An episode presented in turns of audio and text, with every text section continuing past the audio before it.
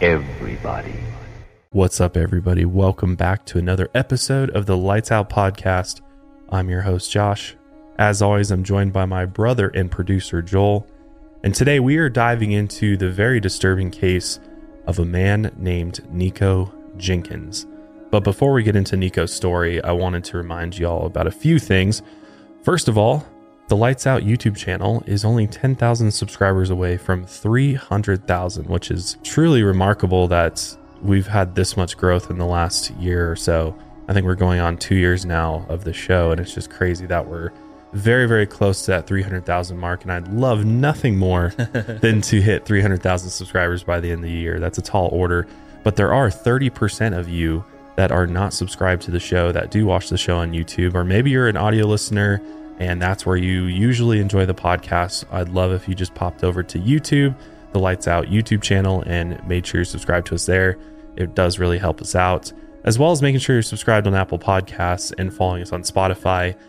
All those different avenues really do help out our numbers and just overall performance of the show, which just helps us get the show out to many more people. And also, what's really cool is that you can now watch Lights Out on Spotify in video form which is really cool and exciting. We were lucky to sort of get invited into this new program that Spotify starting to roll out. You've probably maybe seen Joe Rogan podcast or Joe Rogan Experience on Spotify, and that's where he's exclusively at. We're not exclusive with Spotify, so it's still always going to be everywhere else and on YouTube, but you can now actually enjoy the video version of the show right on Spotify Yep. for free, which is really cool. Yeah, so if you want to check that out, we only have up to date one episode on that, which was our last one, Andre uh, Chikatilo. Chikatilo, yeah. Chikatilo. So check that episode out if you haven't already. Yep, from here on out, we'll be uploading a video version of the show to Spotify as well. So just more places to enjoy Lights Out.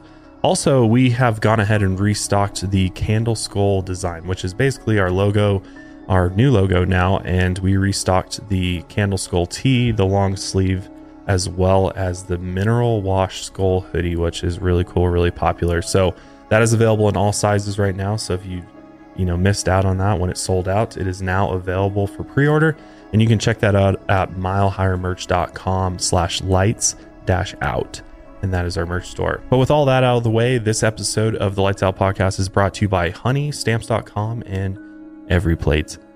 Let's dive into the very dark world of nikko jenkins so nikko allen jenkins was born september 16th 1986 in Denver, Colorado. And it's kind of creepy because my birthday's September 17th. So it's only a day prior. Oh, I know. And he was born right here in Denver, which is where, you know, we live and where we're from. I wasn't actually born here, but it's still frightening to know that he was born a day earlier than me. And he is a Virgo just like myself, which kind of explains a lot, honestly. But his parents were David McGee and Lori Jenkins. And his father wasn't around much, and his mother raised him mostly by herself. But she wasn't the best influence on Nikko, and his home life was rough for most of his childhood. His immediate and distant family members were a group of felons and hellraisers that had been in trouble with police for generations. Violent crime, alcohol abuse, and child neglect are the only a few of the scandals in his family's past. Nearly 20 children have been removed from his relatives' homes. And during his life, supposedly 150 crimes were committed by his family alone that ended in acquittals, mistrials, or dropped charges. And they've been convicted of a total of 633 crimes since 1979. I mean, you don't hear that every day. A, total like crime family. And it was all these family members that Nikko and his siblings were surrounded by throughout his childhood. And by the early age of seven years old, Nikko became just another family member added to the criminal justice system when he brought a 25 caliber handgun to school and he later said that a voice in his head told him to do it. A year later, his mother took Nikko to the hospital claiming he had been talking about self harm, and they admitted him, and he spent 11 days there. Dr. Jane Dolkey diagnosed him with oppositional defiant disorder and ADHD. When he was 11, he moved into a group home in Papillion, Nebraska, and this was also the time he supposedly stopped attending school. He didn't get along with anyone in the group home and always got into fights. And on February 26, 1998, he whipped another kid with a wire clothes hanger that left welts across his body. He also admitted to stealing on three separate occasions. So they moved him out of the group home and into a youth detention center. Later that year, he was released on probation and went to live with his mother. But soon after being released, he was arrested by police again after assaulting someone with a knife. And after causing so much trouble while back on the streets, the justice system revoked his probation in August 2001, and they sent him to a youth rehab and treatment center. A year later, he was released from the rehab center and he went to live with his family in Omaha, Nebraska. But despite his rehab, his violence continued. According to his father, David, Nikko once pulled out a sawed off shotgun in his family's kitchen. He pointed the gun at his dad and threatened to kill him. And his rage and violence continued throughout his teenage years, but he stayed off of the police's radar for a bit.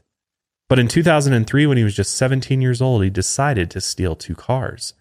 The first, he stopped a man in his black Honda Civic, pointed a shotgun at him, and forced him out of the car, and then took off with it. The second, he spotted a 20 year old woman driving a 1983 Cadillac DeVille, and he walked up to the driver's window and asked if she would take him for a ride. And when she refused, he jumped into the back of the car and again pulled out his shotgun. He aimed it at her head and told her to drive him around. When they reached 22nd Street and Grand Avenue, he ordered her out of the car, hopped in the driver's seat, and then took off with it. Police caught him soon after and sent him to prison for two armed carjackings, but the violence didn't stop there.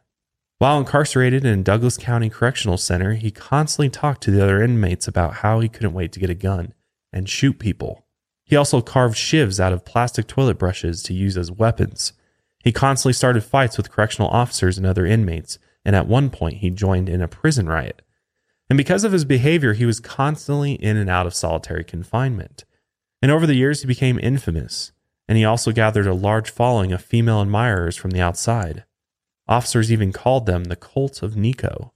The women always sent him letters and came to visit him and even called themselves his wives as they were drawn to his violent behavior. One of his admirers, Sherry Floyd, saw him at his grandmother's funeral for the first time. In 2009, Nikko's grandmother had died and they allowed him to attend the funeral, but only under the supervision of prison guards. While he was there, Nikko assaulted one of the guards, causing a scene, and Sherry was completely terrified of Nikko after that. But that's what she found attractive about him. After they dragged him back to prison, a county judge sentenced him to two to four years for the assault, but it was later cut to one to two years under state sentencing guidelines. Also, the judge ordered his sentences to be served concurrently, meaning that it wasn't added to the end of his current sentence for the carjackings. After his constant violent outbursts, the system finally became suspicious that Nikko might be mentally ill. So, Douglas County District Judge Gary Randall ordered an evaluation by a Lincoln Regional Center psychiatrist. And on July 20th, 2010, Dr. Scott Moore met with Nikko in prison and examined him. Nikko told the doctor that his problems stemmed from the abuse he suffered by family members as a child. He even added that he heard voices from the Egyptian god, Apophis. In Egyptian mythology, this god was known as the Great Serpent who tried to destroy the sun god and return the world to chaos. He was associated with earthquakes, thunder, darkness, storms, and death. The god was often depicted as a coiled serpent or a snake, and was often dismembered, cut into pieces, or under attack. And Nikko claimed the voice of Apophis was the same voice that told him to bring a gun to school when he was seven. But that wasn't all.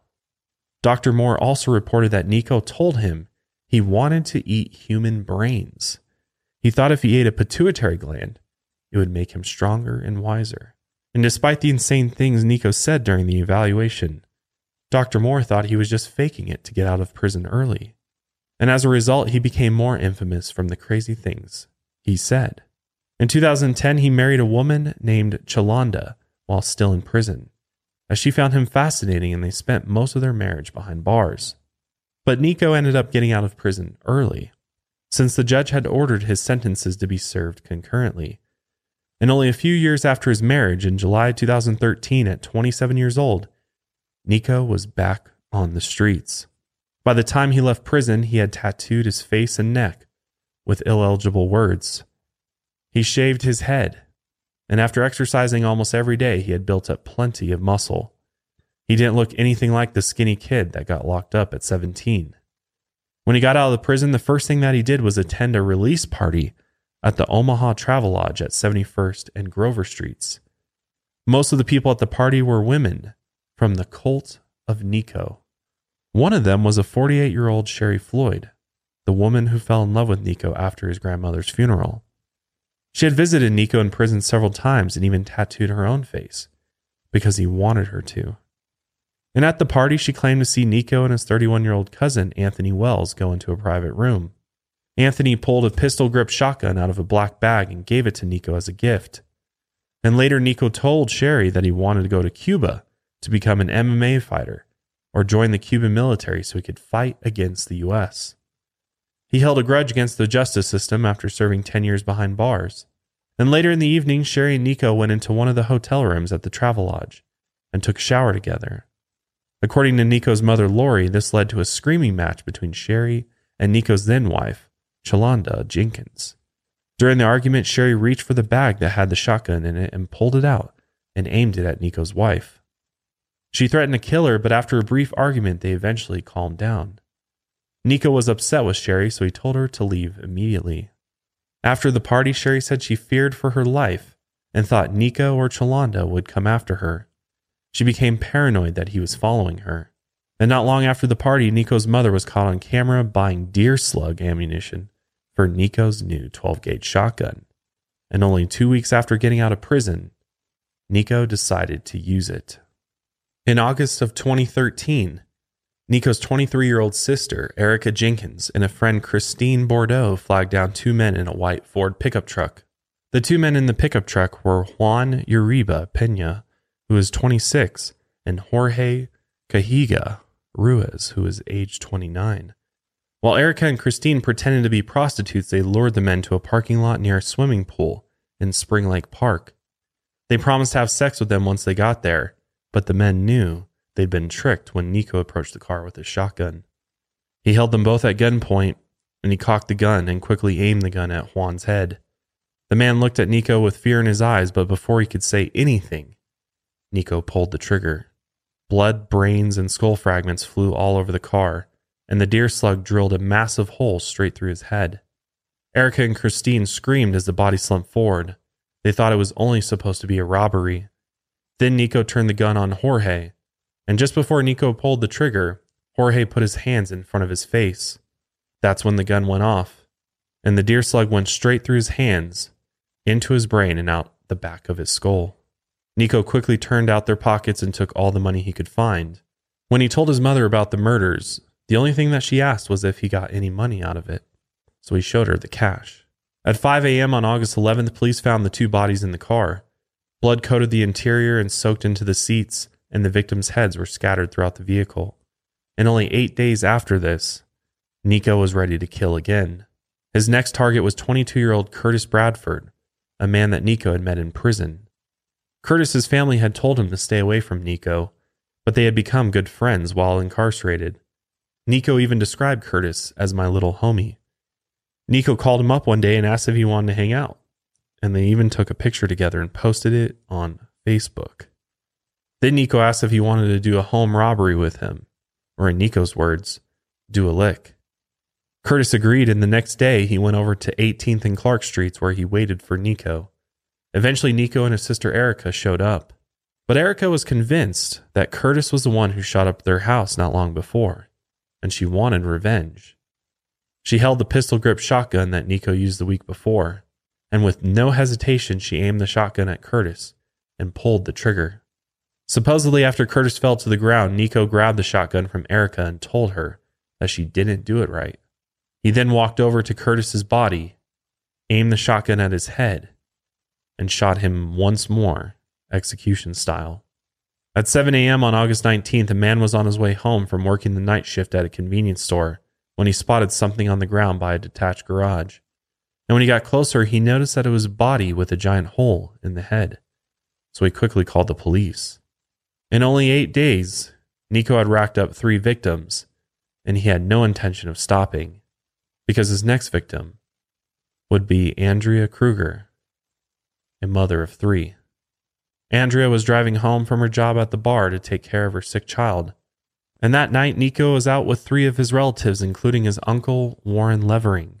And apparently, that night they were looking for an SUV to stroll around town in and rob people in order to get money for Lil Wayne tickets.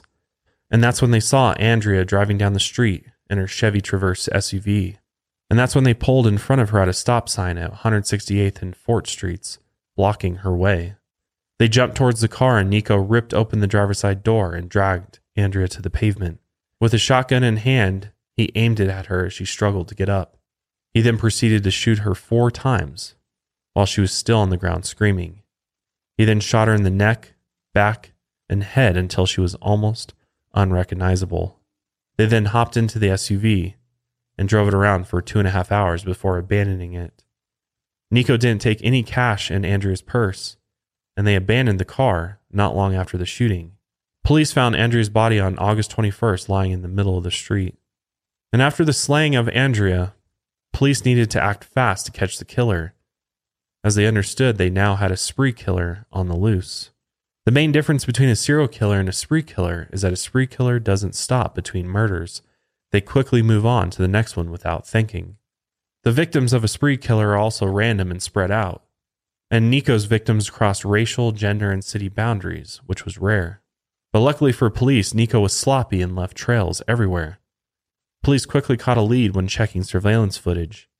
Police were able to go back to the bar where Andrea worked and check the footage, and they saw her leave at 1:47 a.m. on the night of her murder. They then checked the local traffic surveillance and saw her SUV, and they tracked it down by 6:30 that evening. When they found the abandoned SUV, it looked like someone had tried to start a fire inside but failed. The upholstery was slightly burned and there was a smell of smoke inside.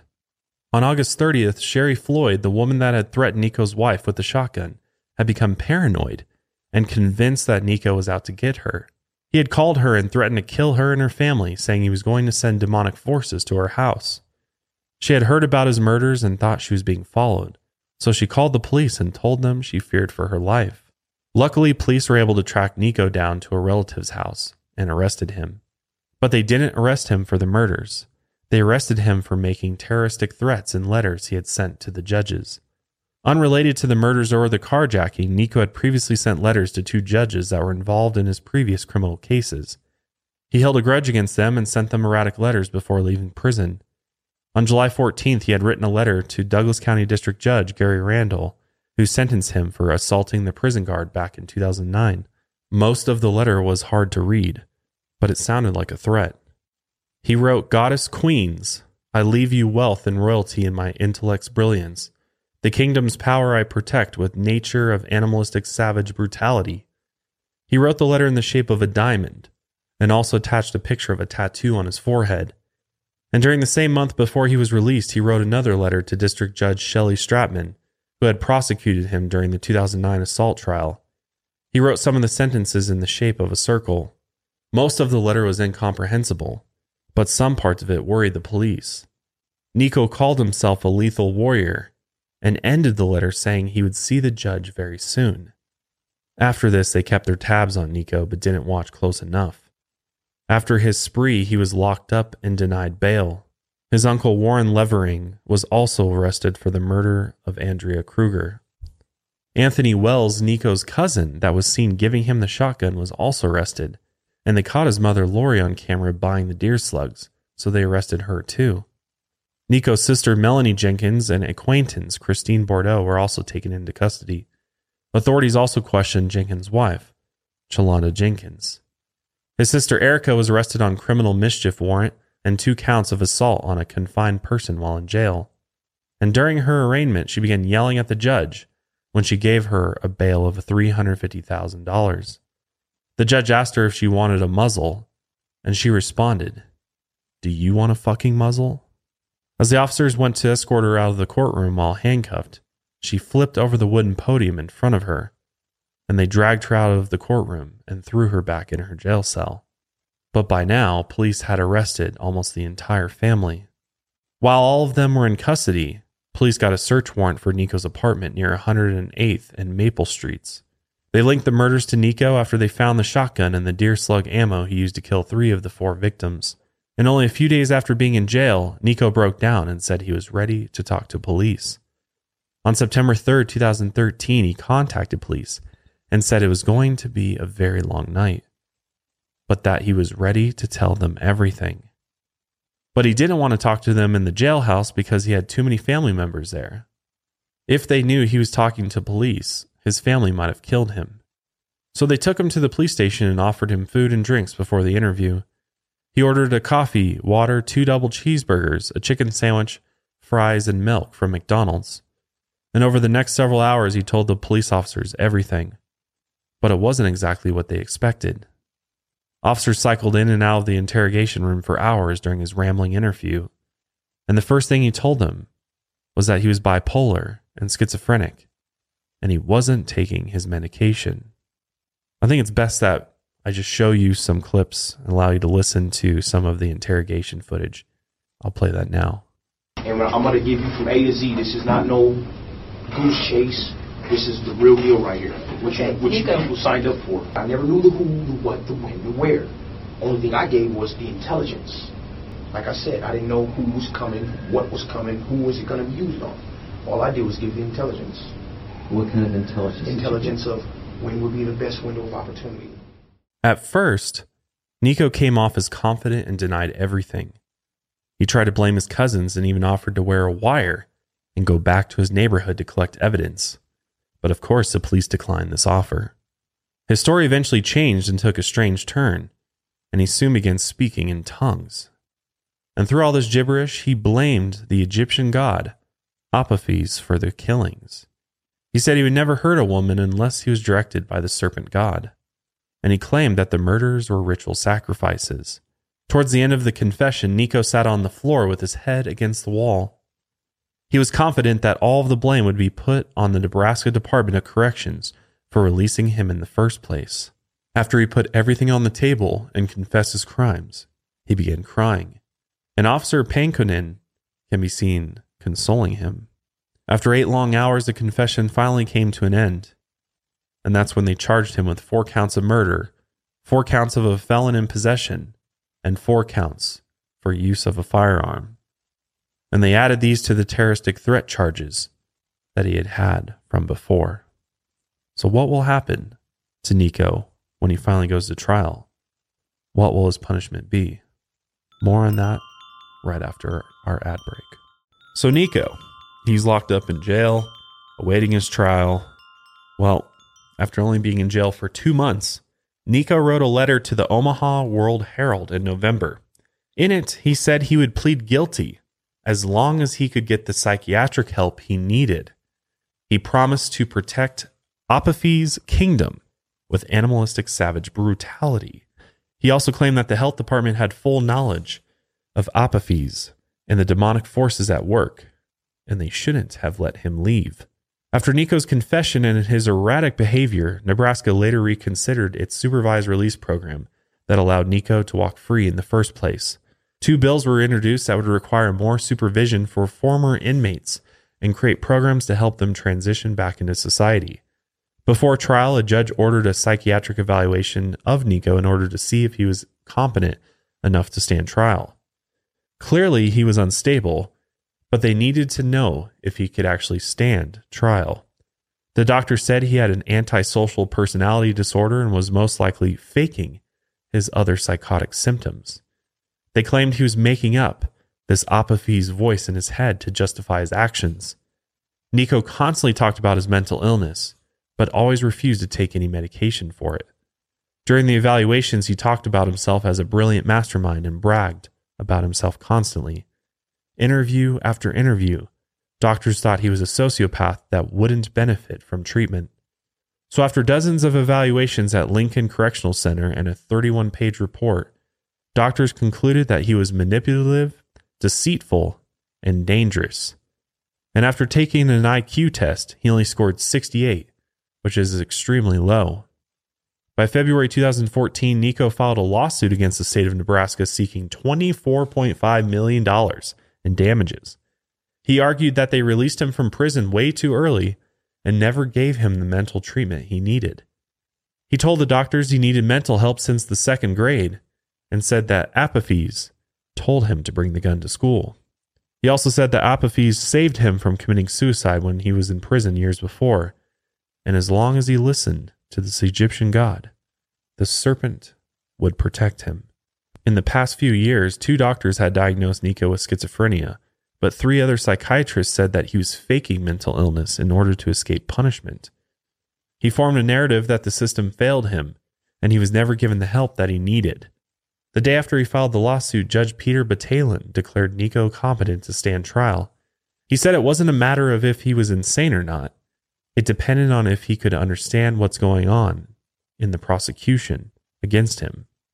The judge had talked to Nikko during the competency hearings, and Nikko argued that a few constitutional rights were being violated since he was arrested.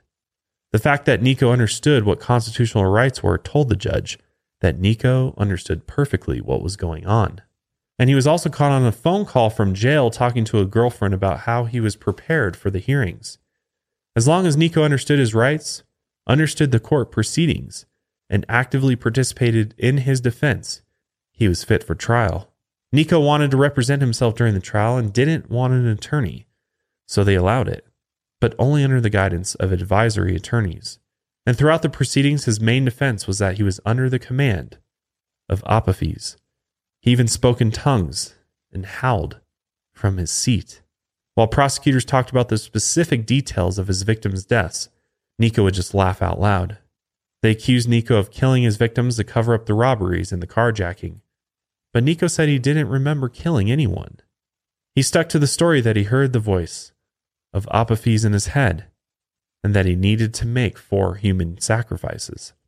Dr. Eugene Olivito one of the psychiatrists that examined Nikko said that he was a psychopath and one of the most dangerous people he'd ever met. They also brought in the psychiatrist who evaluated him when he was just eight years old, Dr. Jane Dolke.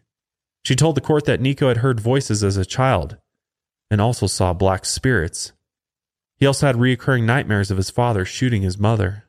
And one of the biggest questions throughout the trial was Is Nikko Jenkins truly mentally ill? The rest of the trial focused on the evidence and the eyewitness testimonies. They brought several witnesses to the stand who testified against Nikko, including Sherry Floyd, who told the story of how Nikko first got the shotgun at the prison release party and how he threatened her life and her family. Nikko's sisters, Melanie Jenkins and Erica Jenkins, also testified against Nikko. Erica was pregnant while on the stand, and she talked about what had happened during the murder of Curtis Bradford and how he shot him. As the evidence added up, the prosecutors described the murders in detail, and Nikko's only reaction was a few laughs.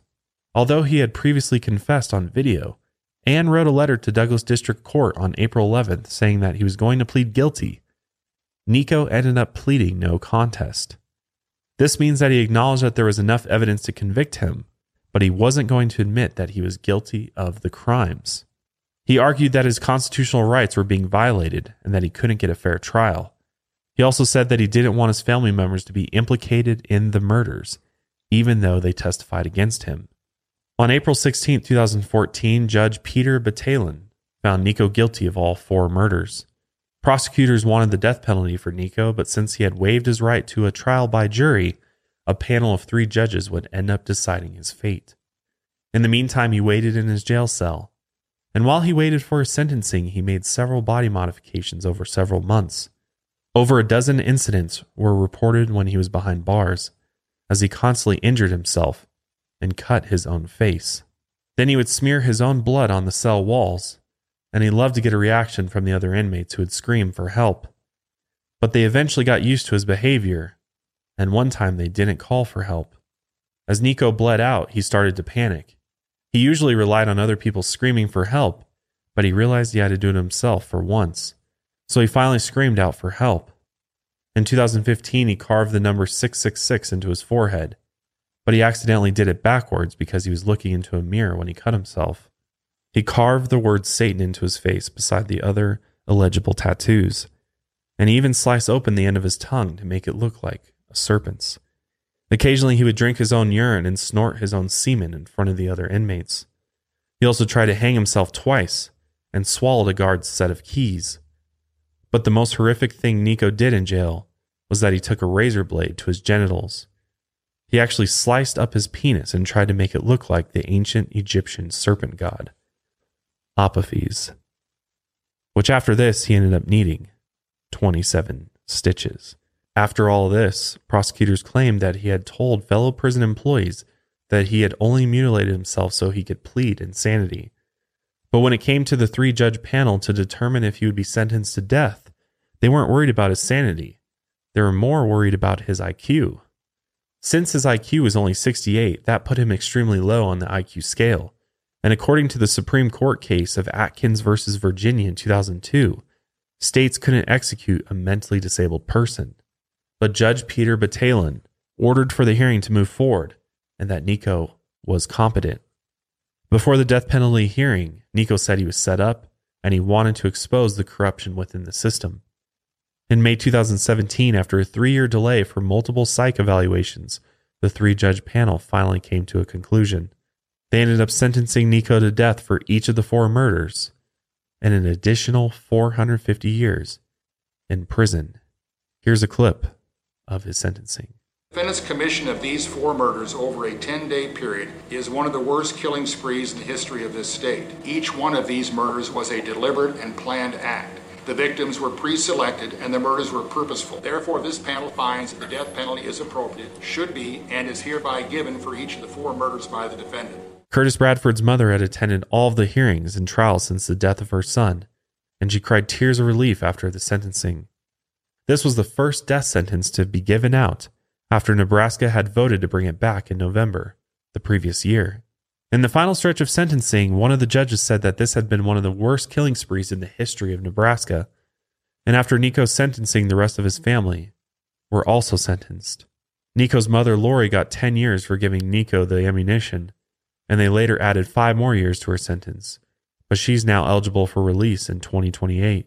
Christine Bordeaux, the friend that acted like a prostitute to lure the first two victims, was sentenced to 20 years in prison for robbery after her initial arrest, she told the police everything and played a big role in convicting Nikko and the rest of his family. His sister Erica got life in prison for the murder of Curtis Bradford.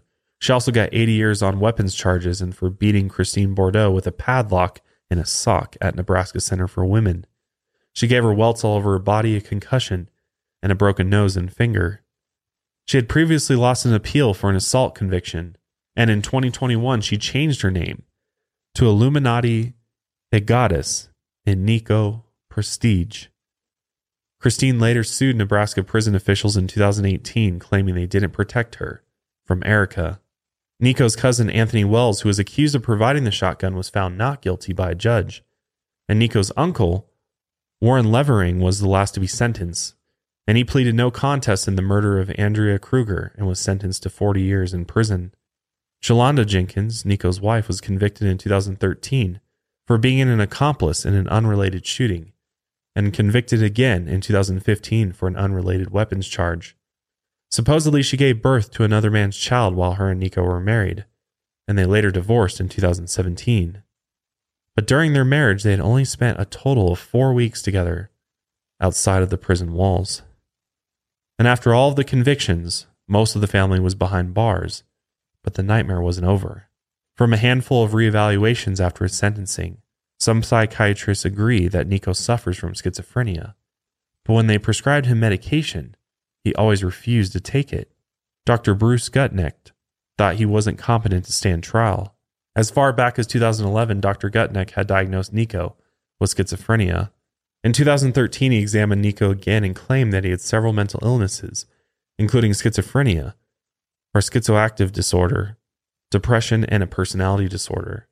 And over the next several years, Dr. Gutnick kept evaluating him, and his conclusion was always that Nikko was psychotic. His main argument was that no one in their right mind would mutilate their own genitals, even if they were trying to fake a mental illness. Nikko didn't do well while he waited for his execution.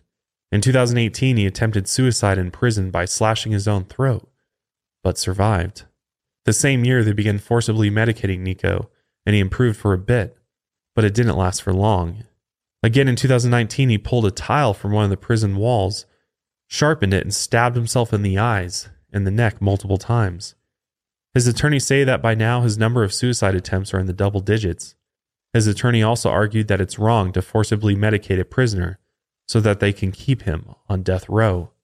Nikko believed he'd soon be set free and move to Cuba one day, where he can make nuclear weapons under the direction of Apophis. He also believed he needed to be killed so that he could be resurrected. During his time on death row, he met a 46 year old woman named Dawn Arguello in 2019.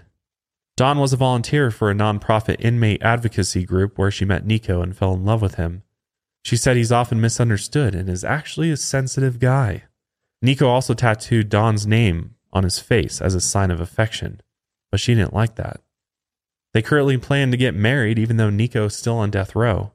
And later in 2019, the court rejected the notion that he had any mental illness, and they agreed that Nikko acted out of the ordinary, but according to a test, the score showed that he was faking a mental disorder. On April 20th, 2020, the U.S. Supreme Court refused to hear Nikko's appeal. Although Nikko still sits on death row at Tecumseh State Prison, the Omaha World Herald reported that Nebraska's supply of lethal injections expired in 2018, and they haven't restocked since then. To this day, the attorneys and doctors still argue whether or not Nikko is truly mentally ill or not, and he is still seen as one of Nebraska's most terrifying killers. But whether he was guided by psychotic thoughts or faking his insane behavior is still hotly debated. So that leads us to what do we think? Do we think that Nikko is truly mentally ill? In my opinion, I think Nikko is mentally ill, but also that he was a very good manipulator and I think he had that self-awareness about, you know, mental issues that he was fighting on a constant day-to-day basis. But what stuck out to me is if if he knew he was having some mental issues, then why wouldn't he want to help himself and take that medication? I mean, it could have been a part of his crazy ideologies that he followed to not take that medication, but it seems like he just kind of used that as his crutch of why he why he did the things he did, like something to blame everything for. Sure. And yeah. I think a reason for the self harm and what he did to his face was to, you know, I think he understood that he was going to be either put to death or he's going to be in prison for a long time. So in his defense, he wanted to make himself look as fucked up as possible, which I think he accomplished. Um, and, you know, just to show to the court, try and get them to buy his whole story of like, he is truly mentally ill. He's not fit to stand trial. yeah. You know, it's, it's just hard for me to think like this person would put himself through all that pain without, Yeah. without a motive of Sure. like why he's doing it. Cause Yeah, no, I, I agree with you. I think it's a really tough one because it's such a multi layered issue. And I think you could say, just from the mere fact of his childhood and who he grew up with, who his parents were, that the the you know the things that he experienced i mean for you know he could have ptsd i mean there's a lot of other things that i think aren't aren't even diagnosed that play into his mental well-being and i think that that alone just tells you that you know from a young age of seven years old i mean to be exposed to that and grow up in that environment i mean it's going to mold you and shape you Right. and i mean who knows what drugs the, the guy used who knows what other substances that have sort of i mean there's substances out there that will completely like change your entire mind mind state will rewire your brain and yeah, and make you mentally ill. So it's like I think I think I'm fairly certain in in my opinion that he is mentally ill. I think I think yeah, sure he's probably trying to make it seem way crazier than he is because he, he's probably he's just like that's a lot of people think that if you go on trial and you you know you claim to be insane that it's going to end up you're going to end up in a better place as a result of it right? You're not going to you know you likely won't see death row necessarily and you'll spend the rest of your life in prison uh, you know without parole or you'll be in some sort of mental institution and Yeah. sometimes people think that that's a better route right. than just you know going to death row where you know who knows when you'll be executed so i think i think from that standpoint i think definitely mentally ill i mean the point of where you're mutilating yourself you're committing suicide that many times, that means that takes. I mean, I don't think a sane person could do that Yeah. Or mutilate your genitals. Like, oh Right. my god, like But then again, was he getting drugs in prison? That was yeah, we don't. I don't. I it- don't know. it's just tough to know because if he was getting like opiates for an example, then I mean his dick would have been numb before he he started getting chopping. His that, whole so- body could have been His numb for all we know. Yeah, Yeah. like seriously, like I Uh. mean, who knows? Like what what the real? I'm, I'm sure there's a lot more to his evaluations. Interesting though that mm-hmm. the court continued to find him not mentally ill, but it seemed to be based off of of things that like your IQ. Like we all know that IQ scores are not what it, you know, not something that's really taken all that seriously anymore Right. because it's like very that's an old school way of Yeah. measuring somebody's intelligence. I don't know that much about it, but I just know that it's not like like if they went based on that, then that just seems stupid to me. I Oh, mean, yeah. there's a lot more to to factor in here, and it could just be, you know, sometimes there's just bad doctors in these working for the corrections facilities, or Right. there's countless reasons for why he could have been ruled competent to stand trial and things. I think the guy was clearly mentally ill. I think he was, pro, you know, he's schizophrenic. I mean, it's clear that he's hearing voices. He's talking to, he's talking about demonic forces. Yeah. He's believes he's he's this Egyptian god and he's like being commanded by it. And it's like, you know, it's it's one of those things. It's tough though because it's also like, you know, James Holmes is the same kind of, and he was, you know, you know, he's considered mentally in, insane, you mm-hmm. know, in the end. And so it's like, are they in the, you know, people argued that he was faking it and that he was the smart guy that, you know, can't possibly be mentally ill. So, I mean, without being an expert in mental health, I think it's really hard to say either way. But Yeah. I mean, from observing and, and reading about this guy, I just think that, I mean, he's clearly got some, some type of mental illness going on. And I think Nikko, you know, was a product of his upbringing too and his family. And, you know, that all played into it as well. Um, so I think, you know, I think it's a multi layered oh, issue. You know, it's not. This is a very complex case of of Yeah. somebody's mental health, and you know, without actually, you know, being a mental health professional and and meeting this guy, I think it's impossible to say, you know, what his mental state was. But from the outside, it sure looks like he was mentally ill. But I think it's absolutely crazy though that they let this guy out of out of prison like earlier, and they literally right after he went and committed these murders, like you just let a felon out of prison and it seemed like they had no idea what he was up to or where he was going and he right away got a weapon and Right. decided to use it so i think there was definitely a definitely fault here in just the state of nebraska and Yeah. Well, it was the specifically the parole board that Nikko went up against before being let out of prison because they're the I guess it's only a few people from what I know, but they could have misevaluated his whole situation. Or, you know, Nikko's just such a great manipulator that he just went up in that meeting and just told them what they wanted to hear and could be they got him out. Yeah, So, could could be. I mean, it's just like it's it's. I think it's one of those really tragic cases where the system that is in place to protect society from people like Nikko absolutely failed the Definitely. community. And I mean, these poor people were you know were gunned down Mhm.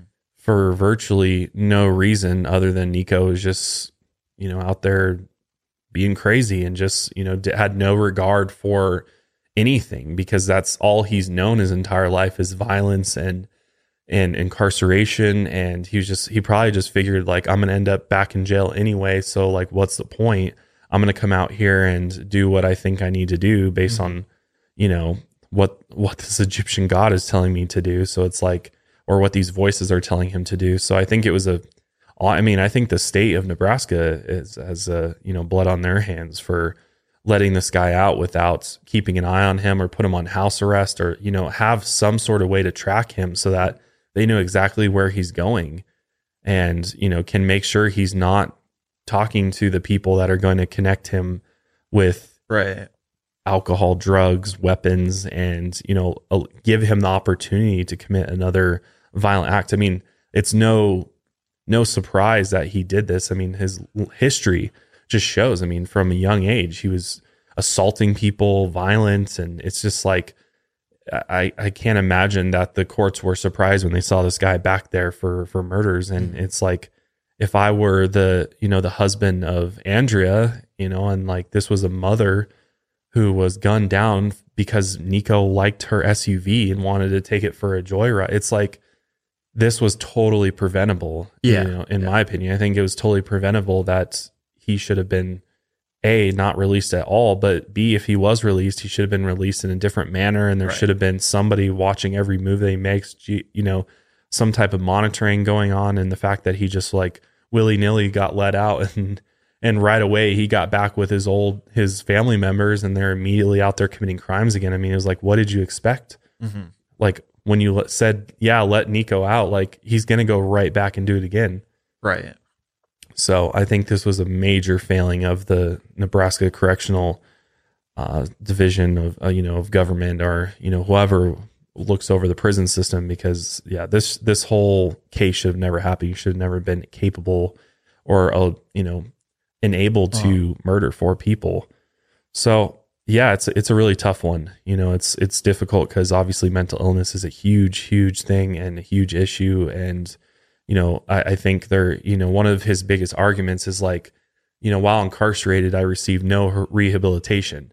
There's no, you know, he was eventually they forced him to take meds and stuff, but it's like, you know, there's got to be, there's got to be a better way to to deal with with people who are criminals and violent that have severe mental illnesses that do need, you know, lots of help and therapy Yeah. because they're just not getting it. And as we all know, I mean, with all the prison shows that are out now, we all know what prison's really like now inside. Right. If you've never been to prison yourself, I mean, you know, it, it ain't a place of rehabilitation. Right. Most prisons or jails don't offer any form of rehabilitation, and mo- uh, people just become institutionalized. Where once they're scared to get out and go back into the real world because they don't have any skills to bring to the new world other Right. than what they learned behind bars. Because while you're in prison, you are you- you're forced to adjust to prison life. yeah, and prison adapt. life is like savage animal Right. world it's like everybody they feel like animals they're treated like animals so it becomes this like animalistic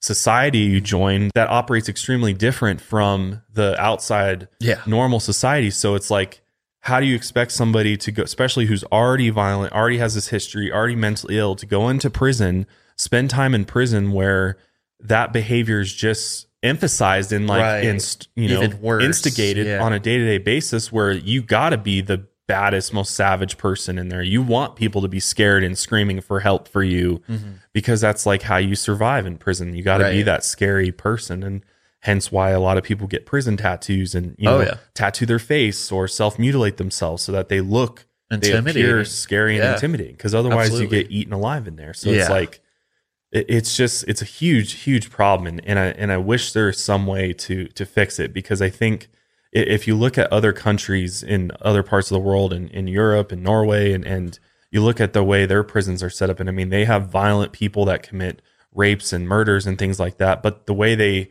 they actually rehabilitate them yeah, is actually helping versus hurting them even further. And obviously, it's totally different because we're talking about a huge population of people. So it's like, how, how what's the logistics behind it? I, I don't have the answer to that. But as far as like this idea that prison, you know, you go to jail or prison and you turn your life around, and yeah, there are stories that people, you know, there are a fair number of people that go in prison, they get off drugs or they find religion or like they somehow like turn their life around and and make it out back into society in the real mm-hmm. world. But the the realities is like the majority of, of inmates that are released from prison go right back right. because they're not rehabilitated. They just No. all they know is how to be a criminal, and jail and prison just encourages that. Be a criminal, and there's drugs, Yeah. and there's weapons, and there's violence, and there's and just there's the worst of the worst happening in there. So it's like, you know, how do you how do you even release somebody back into, you know, the society right. like Nikko without even thinking that something terrible might happen? hmm and the fact that that's exactly what happened and they totally messed up on this one and four people died as a result that shouldn't have is uh yeah i mean it's a big wake up call i'm sure it was a big wake up call to the you know, Nebraska Department of Correction because they're like, oh, I bet. you know, and they made changes because of mm-hmm. because of Nikko's case. So it's it's one of those it's one of those cases that really kind of opens your eyes to the reality of the criminal justice system and just shows you how broken it is, how how many things are just lacking and resources that are lacking. I mean, some jails like you can't even get your medications there. No. Like you might come in and you need medications for this or that, but they don't even give it to you. It's like what? Like like people that need it to survive. Like Mm-hmm. you're lucky to even get the medical help you need in, in prison. It's just it's crazy. It's It is. it's one of those that I could go on and on for for hours talking about the the prison system and criminal justice system because I think it is truly I think it's, it's supremely outdated. Oh, I think yeah. it's antiquated. I think all of it is just so it it needs to be revamped from the ground up and Mm-hmm. you know unfortunately it's it seems like that's not going to happen anytime soon No. and it's just going to get worse and worse and worse before it gets better. So yeah, let us know what your guys' thoughts are on Nikko Jenkins. Though it's a, a very interesting case. You know, what are your thoughts? Do you think he's mentally ill? Do you think it was, you know, do you think they let him out too early?